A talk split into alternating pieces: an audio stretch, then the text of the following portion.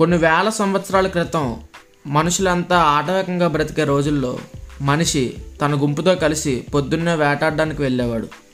మళ్ళీ సాయంత్రానికి అలసిపోయి గాయాలతో గుంపంతా వేటాడిన మాంసంతో తిరిగి వచ్చేవారు.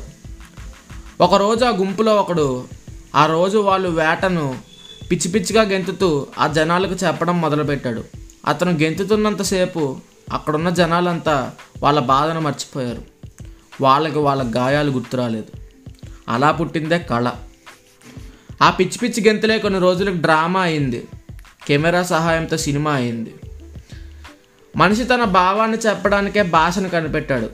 తన యాబ్సెన్స్లో కూడా తన బాధను చెప్పడానికే లిపిని కనిపెట్టాడు. దాని నుండి పుట్టిందే కవిత్వం సాహిత్యం.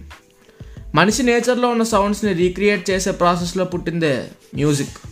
ఆ మ్యూజిక్కి పులకరించి గెంతితే పుట్టిందే డ్యాన్స్ తను చూసిన అద్భుతాన్ని వేరే వాళ్ళకు చూపించే ప్రక్రియలో పుట్టిందే పెయింటింగ్. ఇలా రకరకాలుగా కళ మనిషి ఎదుగుదలకు హెల్ప్ అయింది. మన నాగరికతకు నాంది పలికింది.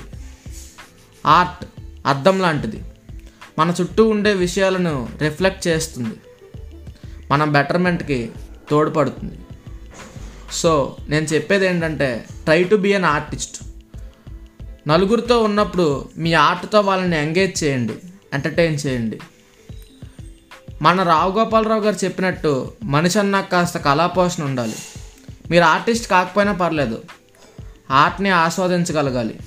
పాటకి పులకరించగలగాలి. కళని ఆస్వాదించడం కూడా కళే. చివరిగా ఒక హెల్త్ టిప్. మ్యూజిక్ ఆ ఏం వింటాం గురు? ఈ సినిమాలు అంత టైం వేస్ట్ గురు. అని మాట్లాడే వాళ్ళని కొంచెం తక్కువ కలవండి. మీ హెల్త్కి చాలా మంచిది.